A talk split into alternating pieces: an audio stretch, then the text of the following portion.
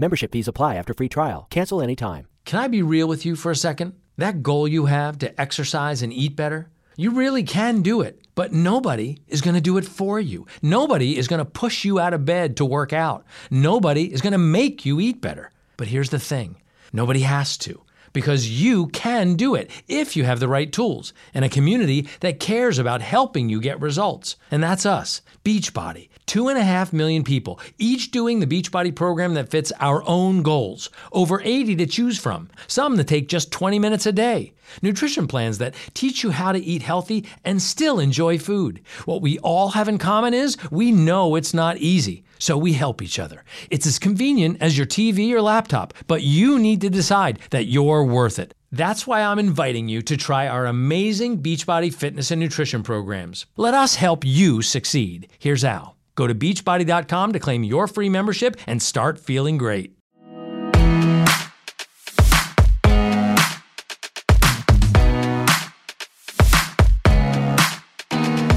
In the week that saw Ellie Ferguson become the greatest dancer, Kym Marsh announced she's leaving Corrie, and the Oscars provide the usual glitz and glam, this is Series Linked. I'm Emma Bullimore from the TV Times, and this is Mark Jefferies from The Mirror. Hi, Jeffers. Hey, how's it going? Good. Well, on this week's episode of the podcast, dedicated to everything on the box that's both on and in demand, Martin Clunes will be joining us in the studio to talk about his big new comedy. We talk Channel 4 shows in the shape of Child Genius and documentary Three Identical Strangers. Plus, casualty star Amanda Mealing chooses her box set to watch before you die. You're listening to Series Linked, the podcast for TV fans by TV fans. So, hello, Jeffers. How you doing? Yeah, good, thanks. You? Good. I stayed up a bit to watch the Oscars. I went to bed, watched it, and then went back to bed. Favourite bit? Uh, well, I mean, Olivia Colman's speech was great.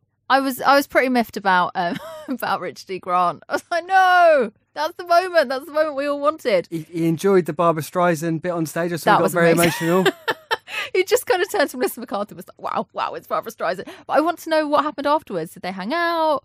Are they best friends now? yeah, hopefully uh, he, he got something out of it. If he didn't get the award, maybe he got to hang out with Barbara, I suppose. I enjoyed Queen opening it. I enjoyed Tina and Amy and Maya Rudolph as well doing a sort of mini opening monologue in the absence of a host. I thought it was a good show actually, but it was a bit awkward. Julia Roberts at the end did the final award and then she was like, uh, thanks, bye. because there was no one to close it all off. And I think just to go back to Olivia, because it's probably a lot what a lot of British people care about the most, and all the talk on social media this week. I mean, she is now like a bona fide global star. Still, I still think of her mainly as, as being a TV star when it comes to Britain, and and we've still got the crown to come. I mean, she's going to be sort of a, a huge household name, isn't she? Now, It's unbelievable. And you think of her in Peep Show. I know lots of people only know her from Broadchurch, even, but you know, way back, she was just someone that popped up in Mitchell and Webb shows. And now, I mean, she's stratospheric. It's incredible.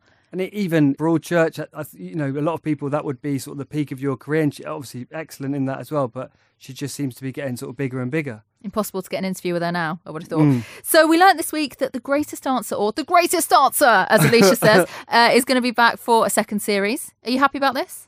Well, we we've sort of talked about it most weeks actually, and I, th- I think it probably does deserve a second shot. Um, the final did pretty well, average of 4.1 million, peak of 4.5, which is a bit better than it's been getting. The only thing is, I don't think many people would know the name of the winner, perhaps if we asked them out on the street, and I think that's something they need to address next year and try and get more higher profile, I guess, around the show. And also think there's probably a need for a slight change in format. Maybe there's we've we've talked before about there maybe being too many people on it, too many Lose the receptionist. maybe lose the receptionist Yeah. or lose one of the hosts or, or maybe maybe you look at a different uh, captain or judge or whatever you want to call them maybe they need to be changed around but I Well, think, not Oti though, because Oti's, you know, she's on the rise now. She's going to host the One Show. She's everyone's favourite now. But I think Matthew Morrison brought not very much. well I think the thing with Oti is she's got the dance experience. She can also dance up on stage. I think one of the highlights we talked about was in the semi-final when they all danced with the acts on stage and some of the Strictly cast. I think there probably needs to be more moments like that. You need sort of perhaps big name singers or big name performers who can dance as well. Perhaps the captains getting involved in that.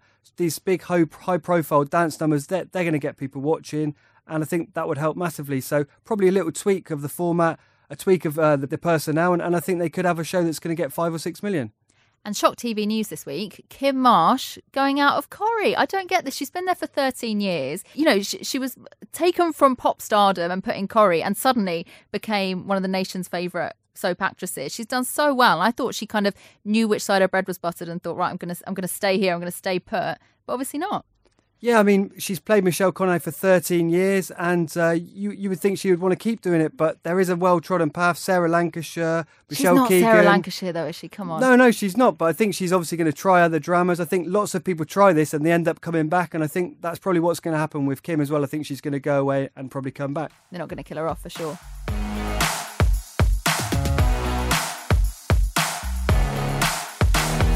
Now, as ever, there's plenty of new telly to talk about, and we're going to be chatting about new comedy Warren with Martin Clunes in a little bit. But Jeffers, first of all, I want to talk to you about daytime drama Shakespeare and Hathaway on BBC One. This is kind of a bit like the Stratford version of Death in Paradise in a way. This is the second series started this week. What do you make of it? I mean, it's quite a nice little drama, really. It's quite a gentle pace. They're private investigators, but it doesn't take itself too seriously. It's quite light, it's quite humorous. It's based around Frank, played by Mark Benton, and Lou, played by Jo Joyner. And uh, I must admit, I hadn't really watched the first series. I watched a couple of episodes of this, and I did quite enjoy it. And I thought of you with the first episode because it was all around an unexplained missing dog. I did not steal the dog. I refute that now. uh, but yeah, no, but it's about a dog napping because they're private investigators. It doesn't have to be murders. Sometimes it's you know kidnapping or I don't know. Someone thinks someone's having an affair or whatever. I mean, it's not it's not the bridge, obviously. But I think Jo Joyner was talking when she was doing lots of press about this about how everything is so dark and everything is so intense. And actually, for daytime and daytime drama does really well. Things like The Indian Doctor and Father Brown get huge audiences. I think it's really fun, really well acted, and nice little addition to the schedules. I think it reminded me a little bit of Midsummer, a little bit maybe of Death in Paradise in the sense that it's all completed in that one episode. There's not too much thinking needed. It's quite a relaxed watch. It is on in daytime, but obviously it's going to be on the iPlayer as well. I think probably some people listening would, would enjoy this. If, if they enjoy something like Death in Paradise, they should probably give this a go as well. Well, the cast have said they'd quite like to see it on Sunday nights, actually, and it wouldn't be out of place there, I don't think. No, it could definitely go. It's not something that would need to go on like after the watershed, as we've said. It's not too um, heavy or grisly. It's quite a gentle pace of the of the storyline, and it, yeah, it's just quite good fun. I thought the second episode, which was about sort of live action role play, I found that one quite amusing. Uh, Mark Benton ended up looking more like Hagrid from Harry Potter in uh, in his outfit. Let's just put it that way. And there's some nice comic touches as well. Um, I think both the leads are pretty good in it as well. Yeah, I mean, who doesn't love Mark Benton and Jo Joyner? They're great. So thumbs up for Shakespeare and Hathaway, and we have to talk about aha, Alan Partridge. What did you think of his return to the BBC? What is he back for the first time in 25 years or something on the Beeb? I think it's it's 25 years. Yeah, it's this time with Alan Partridge. It's essentially the one show. It's essentially a sort of uh, a spoof of the one show. And um, yeah, I did really enjoy it. I saw a few of the critics were a bit unsure about whether Alan would have actually got this job, but I think you've oh, got. What does it matter? Come on. Yeah, I think you've just got to go with it. Um, I think also uh, the the co-star on the effectively on the one show is Jenny Gresham, played by Susanna Fielding, and I thought she was an excellent foil to Alan. I found it really funny. It went off on tangents in exactly the way that the one show does. And, and, and it was great. I really, I'm really pleased just to have him back. To be honest with you, on screen. Well, it's clever what they've done because for hardcore Partridge fans like you, this is yeah, brilliant. He's back. And for people who maybe weren't obsessed the first time round, just a sort of I was more David Brent generation really than Partridge. It's just funny in its own right. And for anyone who's ever rolled their eyes at the one show, this is this is kind of great comedy. Uh, I think I think it's really well pitched. The other thing is, when it's been on screen in recent years, Alan's been uh, sort of relegated or pushed aside and has ended up on Sky. So I think a lot of fans who maybe used to like the show or used to like him on the day to day or liked him in any form, they've sort of lost him and they probably haven't seen a lot of the, the more recent stuff. So it is, it is 25 years since he's back on the BBC, and I think so many people are pleased to have him back on sort of mainstream TV, really. And as a big fan, do you think this is up there with the classic Partridge, or do you think there's it's any worse, any better, or do you think it's it's just as brilliant as you want it to be. It's really it's really up there. I think I, I really enjoyed um, particularly episode two, which people will watch next week. I think it sort of finds its feet a bit more because it hasn't been on mainstream for a while. They do need to set the scene and obviously set up this time, if you like, the programme and, and the other people involved. But there is some bits that come fr- across from Sky. You've got the character Simon Denton, played by Tim Key. He's really good as well. And, and as I've already mentioned, Susanna Fielding, who's playing Jenny Gresham, they're both really good characters. So it's not just all about Alan. There's some great cameos from real life BBC stars coming up. And I do think it's really great. I, I think anyone who hasn't watched it, um, I think most fans will have watched it by now. But if, if you've just got some vague recollection of Alan, I'd give him another go and I'd, I'd start watching. So, looking at our TV calendars at the moment, we can clearly see that 1970s week is coming up on the Great British Sewing Bee with good old Joe Lycett. So, we're digging out those tie dye shirts and platform boots and flared jeans. It's all getting very 70s. Jeffers, my question to you this week is this If you could, which 1970s TV show would you resurrect? Well, first of all, I've got to say, although I look very old, I was actually only born in 1979, so this is Unbelievable. this is before my time, believe it or not. But there were a lot of good TV series that kicked off in the 70s or just ran in the 70s. MASH, big sort of army comedy drama. 72 to 83, Happy Days. I loved Happy Days. Happy Days was pretty cool. Used to be on Channel 4 a lot, repeated on Channel 4. Fawlty Towers, 75 to 79, one of the classic comedies of our time. Uh, Porridge, 74 to 77. they brought that back though, and it was pretty grim. that didn't work. So uh, these are these are just you know this is my usual list. Uh, I'm going to come up with a definitive. The Sweeney 75 to 78. I'm not sure that would work today, but my thoughts were The Good Life that ran from 1975 to 1978, and I think that could be ripe for a remake. Do you think who would you have being Richard Briers and Penelope Keith? I'm not sure. I I haven't got as far as the casting, but I just think the idea of a couple perhaps trying to basically live off the land, uh, moving out of sort of mainstream London and going sort of to the suburbs. That sort of strikes me as what a lot of young people are trying to do now. That there's a lot of people trying to live as vegans. They're trying to maybe have their own chickens for, for their own eggs, or Sustainability is very in. it's very now, isn't it? You, you know, along with uh, recycling and everything else, I can just see how you could you could do a modern spin on that. People uh, making their own bread, growing their own veg, all that sort of thing. Everything being organic, um, and, and quite a few sort of jokes uh, about a sort of millennial version of the good life. I think it I think it could be funny. Yeah, maybe. I don't know. I googled 1970 shows because obviously I'm way too young. Course. yeah, uh, and I was horrified by what came up. It was things like Little House on the Prairie, which I was forced to watch multiple times by my mum. The Waltons, again, forced to watch endlessly. And even things like Happy Days that I love. Can you imagine if they brought it back? They'd get someone like Danny Mac playing the Fonz or something. It would just, oh God, it would be bad. It'd be very cheesy. A lot of the programs that you look up, they probably don't uh, stand the test of time. I think of the ones I listed, really, Fawlty Towers is really held up, but but some of the others, I think, yeah, remakes remakes generally just aren't a good idea. If I had to pick one, I suppose I'd pick Mork and Mindy. I really enjoyed that. But then who would be Robin? I mean, it's just, it's too iconic a character. Robin Williams was brilliant in that. The chance of it being better than the original, it's like a you know a cover version of a song. It, it just doesn't doesn't really work. Hey, Cher's Fernando was amazing. Okay, fair enough. You're listening to Series Linked. Coming up, Amanda Mealing tells us her box set to watch before you die. Plus, up next, sitcom legend Martin Clunes. When you buy clothes from Baukjen, you're not buying from just another online retailer. You're buying from a five star rated brand. Fit and quality is at the heart of everything we do, and you're not buying throwaway fashion either. You're buying meticulously crafted, elegant pieces that you'll love forever.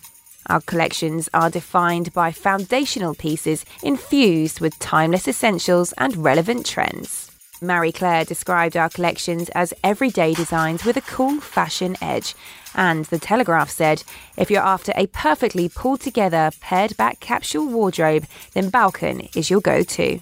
Right now, you can enjoy a little luxury for less in our end of season sale. And with free delivery and returns when you spend £59, there's never been a better time to try us. In fact, the only difficult bit is spelling our name Baukjen. B A U K J E N. Find us at baukjen.com. That's B A U K J E N.com.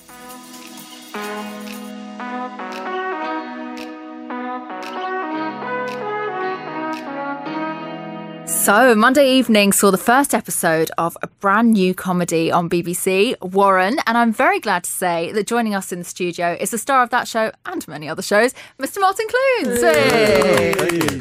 So, this is your first podcast, Martin? Yeah. Very exciting and Yeah. honoured to have you here. Yeah, it's great to be in Australia.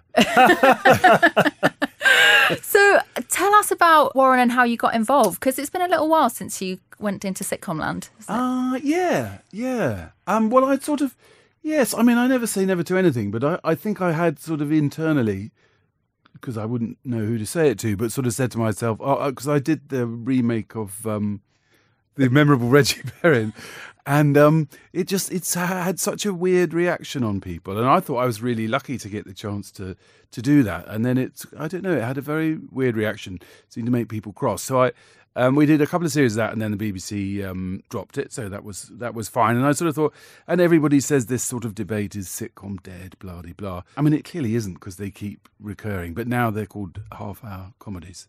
I suppose it because it doesn't have the audience thing, which I actually quite miss as a process. It's really good fun, and you get to show off, but you have to show off in a different way, and it's probably better off doing it single camera. But anyway, my mate Jimmy Mulville, who we shared a dressing room together years and years ago, and have stayed in touch, and he we just laugh like kids when we see each other. And he runs Hat Trick, which is phenomenally successful. And he sent me this script, so I knew it was it, was going to be worth a read. And it it certainly was. I mean, it literally. I just sort of started chuckling from the minute I was turning the pages, and it spoke to me, as we say. And um, so I did. You know, I sort of thought, well, let's let's let's just do it. And it's been really uncomplicated because I get quite involved with the things that we make through my company and everything, and I have to give opinions on scripts and everything. And at this, I just got the scripts. I thought, great, that's funny, let's do it.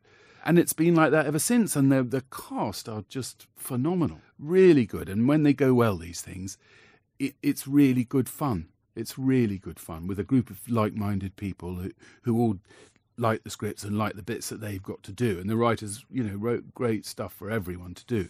Um, so it was. It's just been an absolute joy. And Warren's a grumpy, embittered by life driving instructor, would you say? yes, yes, I think so. Yes, he's kind of vile and self-serving, self-interested. I think his only redeeming feature is he seems to love his girlfriend, but not her children, and he won't marry her. I've seen some people describe him in reviews as a 21st century Victor Meldrew. Do you think that's unfair or? I, I don't know really what that means, but um, yeah, yeah, okay, that's good. That's a good thing to be compared to, isn't it? They could compare it to a, an unsuccessful show, but um, yes, maybe uh, perhaps a bit ruder than I remember Victor Meldrew being. I mean, he's really rude, Warren, within the bounds of decent language up to a point. But um, that that was also one of the things that appealed to me. Actually, there was a certain liberty with the language, which I always. I, I don't know why. I, I still think it's all grown up and funny to swear a bit, but it's not like massive swearing. But yeah, But you have this, this lovely public image of Martin Clunes with the horses and everyone loves you. But you like playing these characters who are grumpy and vile. Like, well, Doc Martin's not vile, but he's pretty grumpy. oh, he's vile. Yeah. Well, those are the breaks, you know. Is this your sort of outlet? Probably there is a sort of gestalt. Definitely, there's a bit of gestalt therapy there. Yeah, yeah. But I wish I could be as liberated as these horrible people. Do you think uh, Warren means well, sort of deep down? He's, he's family at heart. Absolutely not. He me what Warren what makes him tick is getting a good deal on something, some cheap goods, or getting one passed on some. You know, he, I think he'd go to any lengths to make a saving or get some personal advantage. There's one episode he, he gets a chicken because he thinks he's going to get eggs, free eggs off a chicken. But he has to feed the chicken. I mean, I'm not sure this is the best it doesn't last. well, the chicken lasts, but their relationship doesn't. Excellent. And obviously, this is sort of double header of comedy. Uh, Monday nights now, Partridge and Warren. How does it feel to be put together? Well, I'm quite glad we're going first. Uh, For a while, I thought we were going afterwards, and I thought, oh, thanks a bunch. um, they talk about inherited audience, but yeah, you have to die to inherit something, don't you? But um, I think I think great. I'm I'm, I'm happy to be um, Partridge's warm up. I re- I can't wait for, to see the new Partridge. I gather it's great. Because they're quite different comedies to put together. But Completely different. Yes, completely different. Yes, I'd say ours is, is is more what you might call mainstream, and he's well, Partridge is just an institution, isn't he? He's been, he's been on the Today program, plugging it every morning this this week. I noticed Warren didn't get a chance. There. but people love mainstream comedies. They get great great of course, ratings. yes. Well, let's hope so. Yes, yes. Do you think sometimes TV can get a bit caught up in what's fashionable and in terms of commissioning?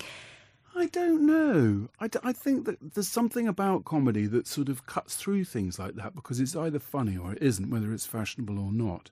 In a way that you can you can palm off a lot of old dross as a drama, um, provided it's ticking certain boxes. Is and it you know it's hogwash, but it doesn't have to be funny. But if it's not funny, it ain't funny. You know, I I'm not aware of any sort of phony comedies, if you know what I mean. What, what, what, what do you mean by the dramas? Like, I'm intrigued by what what you mean. You mean if it's say a period drama with a big name, it would it would do No, okay? or if it's, it's if it's some wistful detective staring into the middle distance, solving crimes in a nice jacket. that tends to work. Bloody hell, yeah! And and like as you say, comedy is there's a lot more a a lot more of a test, I suppose. There's no middle ground, no no sort of safe I don't. ground. I don't think there is no, because it's a it's a it's a gut reaction. It's why they're so fun to do with an audience, because in a way, you you play the music with the audience. They've they've got a part to play as well, and you you ride them or whatever. You know, you they help you with with especially sort of gaggy humour. Um, it's really good fun to do with an audience. It's also fun to do without, but And I guess then you also get some sort of instant, Instant. feedback as to whether it works. Yeah, and if it's if it's like the old days, like a sitcom, um, they were just a room full of chimps. They were, they were a gift. They were in the dream factory. They hadn't paid. You know, uh, they had a warm up to keep them amused um, whilst cameras were being moved or whatever, and they were seeing everybody off the telly in the flesh. They were so excited, and they, they that was really good fun. And so does that make you more nervous about something like this? There's you haven't had that audience. So something like Warren, you, you obviously think it's funny when you read the script, but you don't, I suppose, know until a week or two and you've read the reviews and stuff. Well, I'm not so bothered by the reviews. I'm, you know, they'll they'll they'll say what they say for whatever reason. But uh, as long as people are coming up and saying that was funny, you know, and and enough people, actually, a lot of people have come up and said this was funny, and w- oh, I sound smug here, but we all thought it was funny when we were doing it. So um, that's, I guess, that's probably the only indication you can get. And we had a talented director who will edit it rhythmically and stylishly, and also you can do things without a stu- without being trapped in a in a studio that you couldn't do. You can't do funny car driving in a studio. You'd hit someone. Um, but you know, there's there's quite a lot of physical humour of cars, I think, in this. Well, you were saying the other day you were learning to do handbrake turns and doing all sorts of stunts and Yeah, well, it was just one, but I, yes, I'd never. Um, yes, I mean, there's a thing you see when you. well, It's very technical, but you you have to. You know, you can. They, they say right, go round the roundabout, come back, overtake that one, then come in here and then park on that stop on that mark. Because if you don't, you'll have the strut of the window right through your face and you've ruined the shot. So you've literally got to hit that mark to the inch. And uh, boring as it is, those are skills you have to uh, acquire along the way. And I was quite happy with doing all that, but I'd never done any. Uh, I've never done any real sort of stunt driving. I mean, I've I've driven badly because I know the road's locked off, and I know I can go. I mean, in in Doc Martin, I hurtle around those lanes because, in that vast car because I know the roads are, are locked off and it's safe to do so, and I think it's funny. But but I, I'd never done a handbrake turn, and I was in the car with the guy. I said, "So how do you do a handbrake turn?" I haven't put it to the test yet. I haven't driven anybody else's car for a while. I feel this is a, an obvious ITV commission. Martin Clunes drives fast cars. Drives badly. Yeah. Men driving badly. Hello, there's a title. There we go. It's- yeah, it's they'll the- have that. So did you film this back to back with Manhunt, or did, did is that just how it came no, out? I did Manhunt um, uh, early spring, um, sort of this time last year, and then I went and I did. I went around America for the summer, and then did Warren um, sort of November. It's been one of those years, yeah. But I mean, you're used to things being well received, but Manhunt, that was an incredible reaction, both in terms of people praising your performance and also people coming forward about about the crimes. That is such an amazing impact. Yes, yes, extraordinary. Yes, and you don't often get uh, critical and public acclaim at the same time because critics know better. Um, but and and we got a lot of flack before it came out from from journalists who were. Well, actually, they just wanted to write about the crimes again, but but they were accusing us of being outrageous, and actually, they shut right up the minute it came up because that wasn't what we were doing. So it must have made you really proud. It did, it did, because it was quite it was quite a risk for us, and it was a departure for us. And my wife had spent four years, you know, contacting the family members of the people involved and clearing it with compliance legally. It was it was quite a minefield, um, and also trying to make a good bit of drama as well, you know. But um, yeah, it was it was really gratifying. And you spoke Yeah. to Colin Sutton while you were making it. Did you speak to him afterwards about the yeah, reaction? yeah, yeah, yeah. No, he's he's um yeah he's he, well he was he was around a lot. You know, he was very helpful in in the, in the making of it, and um uh, yes, I I think he's uh, he's he's pleased with it. It's so it's funny to use words like pleased when women have been murdered, and you know to sort of high five yourself and punch the air about your success, but. You know, it, it, it- did get away with it, and it didn't it didn't upset anyone, and um, which was important to us. And, and is that something, that type of project, something you'd take on again, or is it something you wouldn't do that often because it's quite intense? Well, I it just sort of, you know, it came up and it was it was the next thing to do. So it uh, uh, and it felt right to, to do it then. We're we're looking into. There was another equally grisly case that Colin um, solved that we're sort of looking into, but that's another legal minefield as well. So, you know, uh, it won't be another four years. I don't know, but we'll see. It would be awful to make a B side to Manhunt, but obviously, you know, ITV were thrilled with the way it performed, and um, they'd be keen to kind of have another another visit at that. But we'll so that's something we probably look for in a few a couple Yeah. of years if it was going to happen. Or? Yeah, maybe. Yeah. Are you the kind of actor that would need to go and do some yoga to get out of that headspace, or do as soon as you walk off set, are you Uh, fine? as Yeah, to? I'm all right, really. Yeah. Yeah. yeah, Quite shallow. But I'm guessing much more fun to do something like Warren in a way, where you can just I- let it's loose. all fun. Do you know what I Yeah. mean? I'm lo- really lucky to have the job I have, and I, I I like working with actors, and I like I like the process of filming a lot, and I like the people who do it, and um, so it's all it's all jam, you know. And is something like Islands of America is that some? Is it as ex- fun as it looks, or is there a lot of stop and starts, or is it, There's do a lot a of um, holiday? There's a lot of loading and unloading. So you you know you've you're, you're like every two days you're on the move. So you you've got 32 pieces of luggage that are kit boxes and everything, and that's got to go on the plane, off the plane, on the minibus, off the minibus, into the hotel, out of the hotel. You know, there's a lot of that. But having said that, yeah, it's a fantastic uh, way of going places, and the access you can get is is unrivaled. You know, extraordinary the places I've found myself. But and I really, I did. It it felt massive. It was it was there were four trips to America throughout the summer, of about three weeks each, and it did. You know, come the end, um, and you'll see tonight, Tuesday, the last episode. I got a bit um, a bit teary at the end because it was just sort of felt like a massive thing that we'd done, and after all the sort of excitement and seeing the bears in Alaska and the volcanoes in Hawaii to finish, we finished up on these islands off the coast of Maine that seemed a very distilled microcosm of all that island life and seemed quite pure in a way because these were people who were really isolated and we were on a, a mission boat that brought them food and education and pastoral care and healthcare and all these things to these piece, people that wouldn't get it elsewhere and it just it seemed like a very good way to sort of end after all that the, the drama and fireworks to come back you know with, uh, to just people who who clung to little bits of rock and lived their lives there So where next? Well, we're sort of talking about the islands of the Pacific Oh, or the islands of bloody anywhere. just give me some air miles. yeah, yeah, yeah. I mean, it's a re- it's a great uh, it's a great subject, I think, and people are, seem to be um, they they're, they're very interested by it. People, that's uh, it's great to hear that word. Um, that people say, "Wow, that's really interesting," and I didn't know that, and, and things like that. That feels good to have done that. And what can you tell us about new Doc Martin? When do you start filming? Do you know what you'll be doing? Yes, we're going down the end of uh, next month, March, uh, and we'll be there for five months. Um, there will be a grumpy doctor, some patients, and a dog. Always a dog. Always dodging the dog, yeah. Is it any personal happiness for Martin for a bit? Give him a bit of a break, or Let's say satisfaction, shall we, and leave it at that. But no, not no, not big smiles or chuckles. Don't mess with my premise. and I've heard that people use their dogs to talk to you on the set of Doc Martin. Oh, yes, yes, they yes they do something. Yes, it's, it's I, I sort of bless them like the Pope. They, and they started thanking me after as well because I just go sort of easy to talk to someone about their dog. That's the thing. Oh, Martin won't give me an, an autograph, but if I bring my dog, he'll want to talk to the dog. Is that the idea?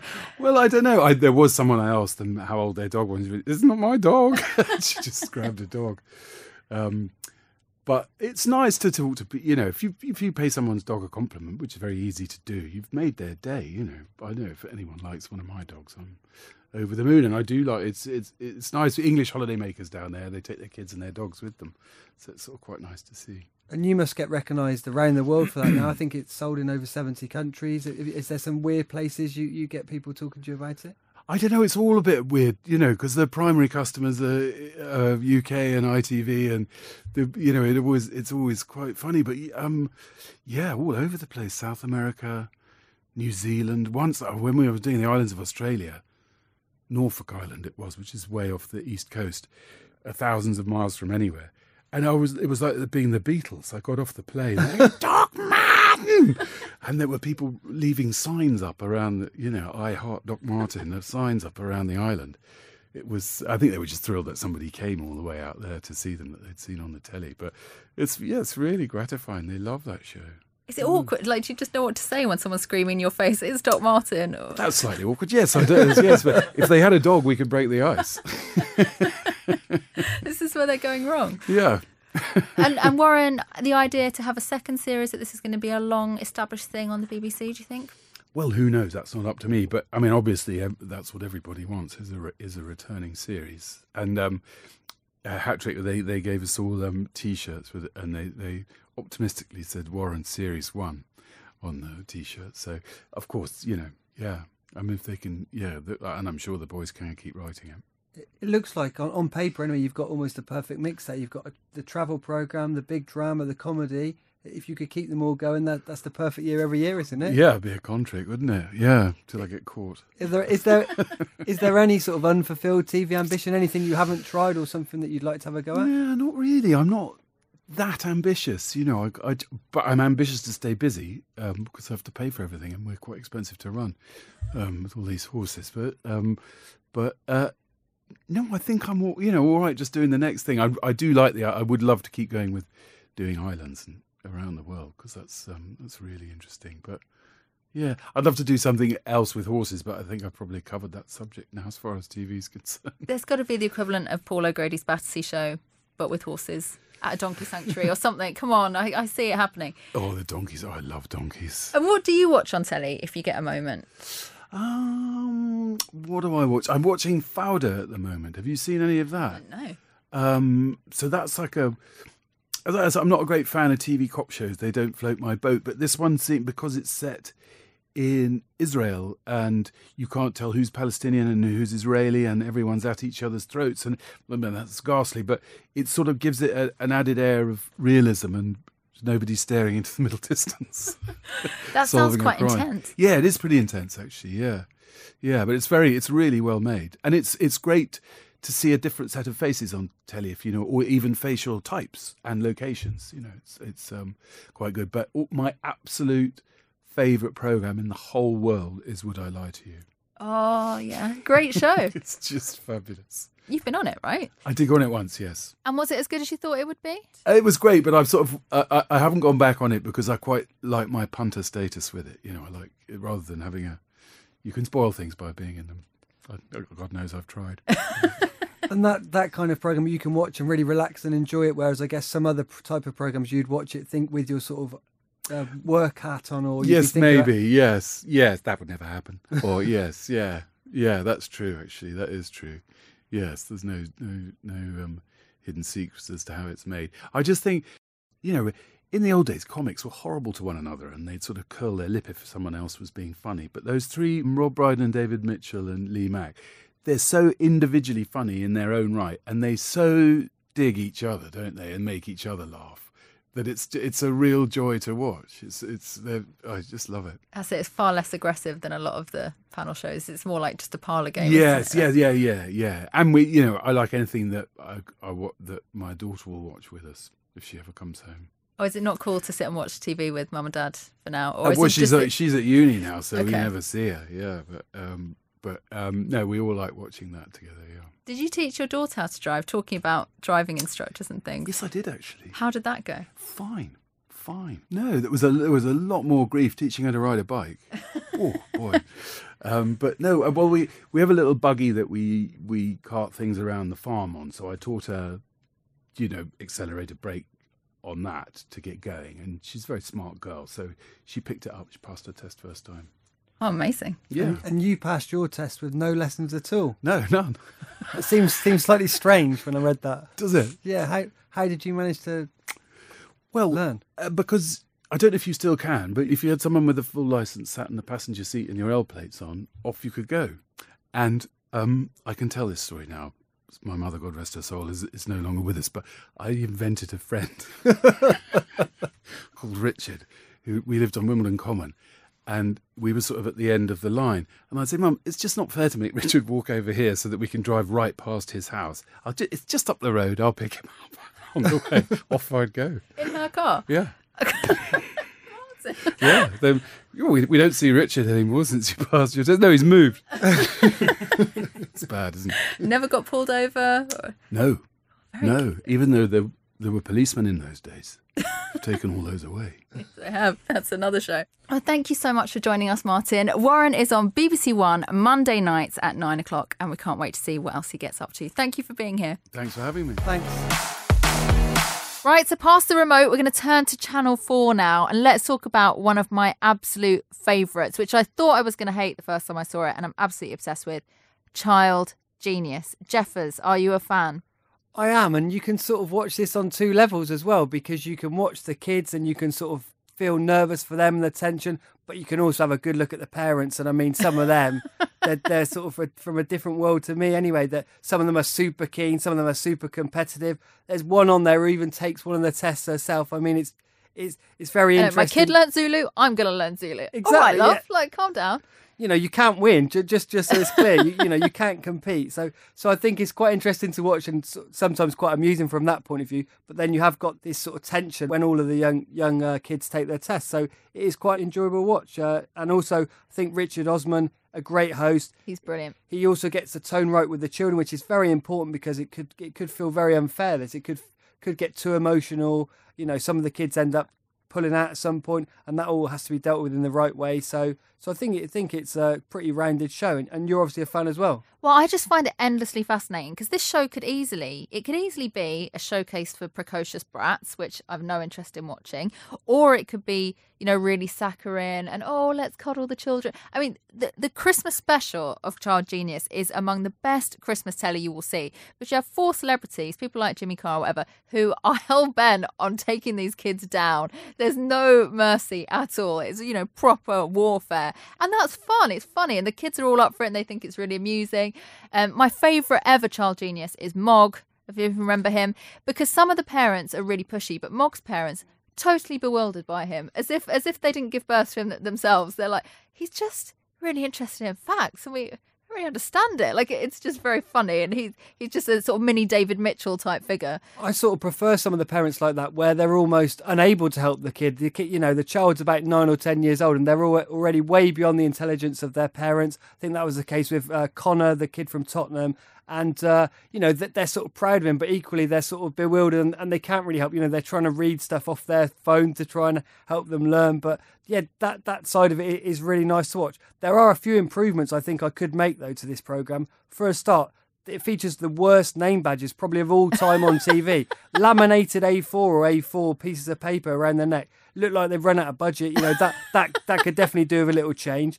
And I also think kids at this sort of age should probably be banned from wearing like ties or bow ties. I just think it doesn't, unless it's at a wedding. I just Geek think chic, Jeffers. I just think it looks a bit wrong, you know. But but That's because than you're a scruff. I've never seen you in a tie. when are you ever going to turn up with a bow tie to this podcast? All right, I'll wear a bow tie next week. Nice. But, but um, other than that, joking aside, I think it, you know it's a very it's very nice show. It's very the tone is just is just right. It's not too like you say syrupy sweet, and you know there's there's emotion, but there's also a bit of humour and a bit of sort of almost looking at the parents and wondering you know what they're up to. So I th- yeah, I think it's decent. Quick word about Michael and Melissa, the, the brother and sister double act going on there. The mum clearly prefers the son to the daughter.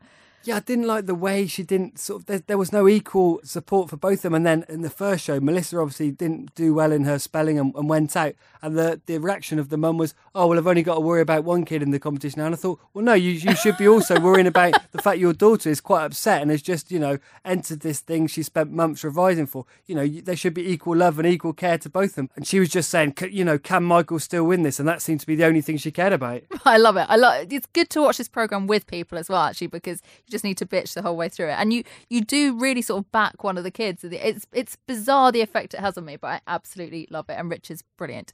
Right, moving on to something a little bit different. This Thursday, Channel Four has a documentary. You might have actually heard about this already. It's called Three Identical Strangers. Uh, you you've heard the name because it's been nominated for a BAFTA. Lots of people thought it should have won an, or at least been nominated for an Oscar. But this is its TV premiere on Channel Four. Jeffers, do you want to set it up a little bit for us? Yeah, basically, it is three strangers essentially. And in 1980, what happened is a guy called uh, Robert Shafran. He turns up at Sullivan Community College. He's going to college. Uh, he's going to be a fresher, and uh, he's walking around the corridors, and people keep slapping him on the back, saying hello. Girls are coming up and kissing him on the lips, and he's thinking this this obviously can't be a normal day for a fresher. And it turns out they all think he is a guy called Eddie who was at the at the college the year before. Fast forward a bit, a little bit. There's phone conversations and stuff, and it turns out these two guys, uh, which is actually Edward Galland and Robert Shafran, are related, and they're actually uh, they're actually twins, and they were both adopted. It turns out that th- there were three in total, uh, three twins. They were all adopted, and uh, they didn't know that they had siblings. And that's sort of the start of this incredible documentary. It starts off very light and fun, and then it then it gets a bit darker. Well, yeah, because initially they're like, "Wow, we're triplets. This is this is exciting," and they make some money off it, and they have a bachelor pad, and then things start to kind of go wrong because obviously it's not right for triplets to be separated at birth. And it is it's an incredible story and when you start getting into the detail of what happened to them it's pretty outrageous and shocking. Do you think it's a good piece of documentary making or do you think it's just a story that's interesting? No, it's it's it's definitely a it's a good documentary, a good film. It, it's a real roller coaster ride, as you say at the start. You've got the got this trio of guys. Feels like they had the world at their feet in 1980. Every newspaper wanted a piece of them. They're on, you know, the equivalent of Ellen back then. They're on about you know 20 TV shows. They go into business together. It, it all looks on the surface to be very happy, but then you realise none of the parents who adopted them really knew uh, that there were siblings. They thought they were taking on an, effectively an only child, and and the reasoning behind them being split up is to do with, with experiments and things that that lead to them having sort of bad mental health when they were growing up and it gets a lot darker. It's much harder to watch, perhaps the second half of the film, but that is what also makes it makes it a good film because you have that light, and then you then you have the the real darkness, and it and it does get really dark towards the end. But it seems like quite an important film as well. Yeah, I would just say really refreshing to have a, a documentary that everyone's talking about that isn't about women being murdered. Hooray! That's true. It's time once again to add to the list of box sets to watch before you die. Each week, one of our favourite faces from the telly tells us a must see series. Now, last week, Simon Cowell surprised us all by revealing himself to be a big Columbo fan. Love Thunderbirds as well. Good luck to you, Simon. This week, it's the turn of Amanda Mealing, who you'll know best as Connie Beecham in Casualty. Let's find out what her box set to watch before you die is. Hi, I'm Amanda Mealing, and my box set to watch before you die is Killing Eve. There's been an assassination in Vienna. Cool. Sorry. She's highly skilled, as yet untraceable, and frankly, she's starting to show off. Killing Eve is about a female assassin and the woman who's trying to track her down. A woman in London is leading a department just to find you. I want you to watch her. Promise you won't be naughty. I promise I won't be naughty. The reason I think it's so amazing is because not only do you have one female protagonist, you have two. You have two female leads. That in itself is really unusual. But it's adapted by a woman. It is produced by a woman. I mean, the female influence in there is, is really strong and it's a really good representation as well.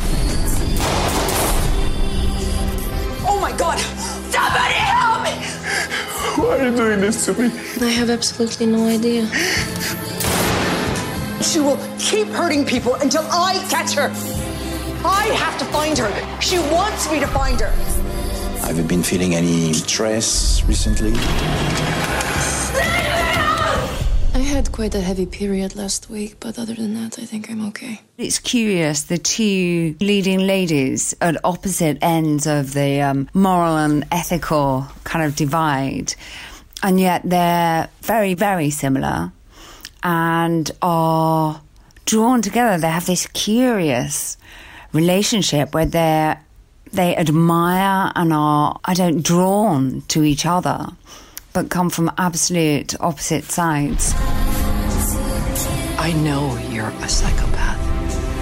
You should never tell a psychopath you're a psychopath. It's just just a brilliantly observed piece and I mean everything the costume the makeup the lighting the shots everything about it is brilliant. So and I cannot wait for series 2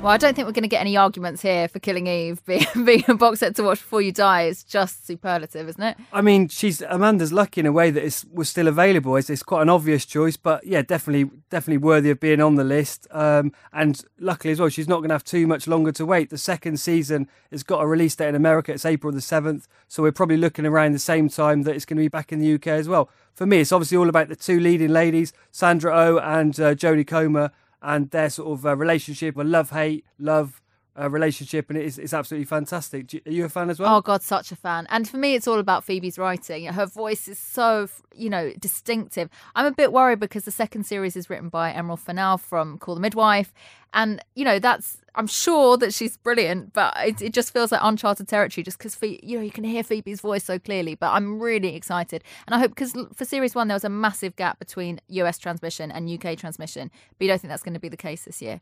No, from what I've heard from BBC, that they're, they're hoping to do it around the same time. I, I really hope there's no gap at all. What you don't want is to, to be reading spoilers uh, at the start of April, and we've still waiting a few days before it comes on. So, so hopefully we'll get it at exactly the same time.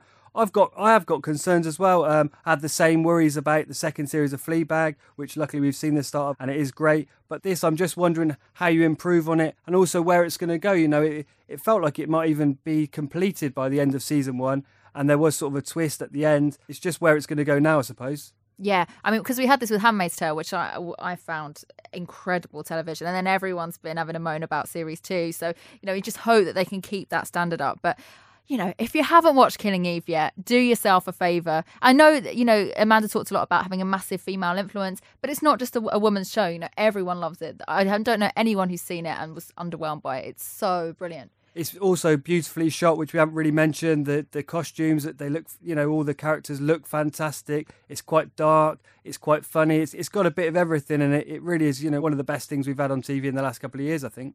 So that's Killing Eve Definitely watch it before you die, but preferably sooner, I would say. Uh, we'll be hearing from another famous face from the telly to tell us their box set to watch before you die next week. And don't forget, you can see Amanda in Casualty, and particularly the big Casualty and Holby crossover, which is airing Saturday the 2nd and Tuesday the 5th of March on BBC One.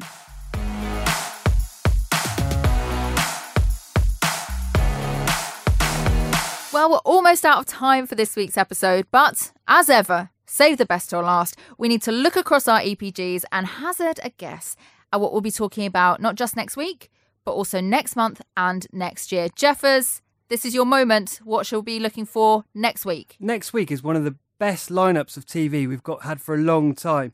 Um, there is Fleabag coming back. There is a big Jacko documentary that no doubt we're going to be talking about next week. There's Celeb Bake Off for Stand Up to Cancer. But there's also White Gold, which is a comedy that's been on once before uh, with Ed Westwick, and he played Vincent Swan in it. He's a sort of flashy uh, double glazing salesman, and I think that's going to be talked about for lots of reasons. Ed's been in the news a lot, and uh, that's coming back. So it'll be interesting to see whether people are still going to watch that, whether people are still interested to, to watch him on screen, really. And what about next month? Next month, um, Channel 4 have got a comedy. It's called Home. Um, it's got Rufus Jones, who's on TV quite a lot at the moment, and it sort of focuses around a Syrian refugee who ends up sort of living with uh, Rufus's character and his family in suburbia. He's uh, seeking asylum, and it, it, it's sort of comedy based around that. Quite an unusual sounding comedy, but I think it could be quite good. Yeah, it sounds really heavy, but it is really funny. I've seen the first two episodes; it's great. And next year, Two options here. We've got Sanditon, and that is going to be the first ever television adaptation of a Jane Austen unfinished novel. Um, amongst the cast, there is uh, Kris Marshall. So I think that sounds like it's going to be good. It's going to be an eight-parter in about a year's time. And then I've also been hearing about um, the TV rights have been bought up to do a story of the life of Joan and Jackie Collins. There's no channel for that yet, but I'm quite excited by the amount of glitz and glamour that's going to be in that one. Oh, amazing! Who's going to play them? I mean, what a what a show that's going to be. Lots for us to keep an eye on there, but that's all we've got time for today. This has been the Series Linked podcast. Thank you to everyone who's left a five star review or said something nice on the podcast apps. Keep them coming if you'd be so kind. And be sure to subscribe so that your next episode is ready for you on Tuesday morning. Until then, bye-bye. Bye.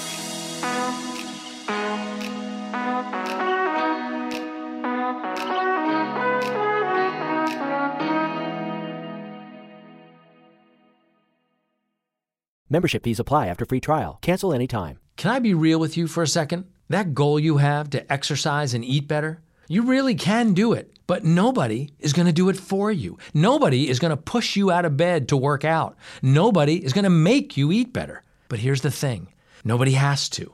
Because you can do it if you have the right tools and a community that cares about helping you get results. And that's us, Beachbody. Two and a half million people, each doing the Beachbody program that fits our own goals. Over 80 to choose from, some that take just 20 minutes a day. Nutrition plans that teach you how to eat healthy and still enjoy food. What we all have in common is we know it's not easy, so we help each other. It's as convenient as your TV or laptop, but you need to decide that you're worth it. That's why I'm inviting you to try our amazing Beachbody fitness and nutrition programs. Let us help you succeed. Here's how. Go to beachbody.com to claim your free membership and start feeling great.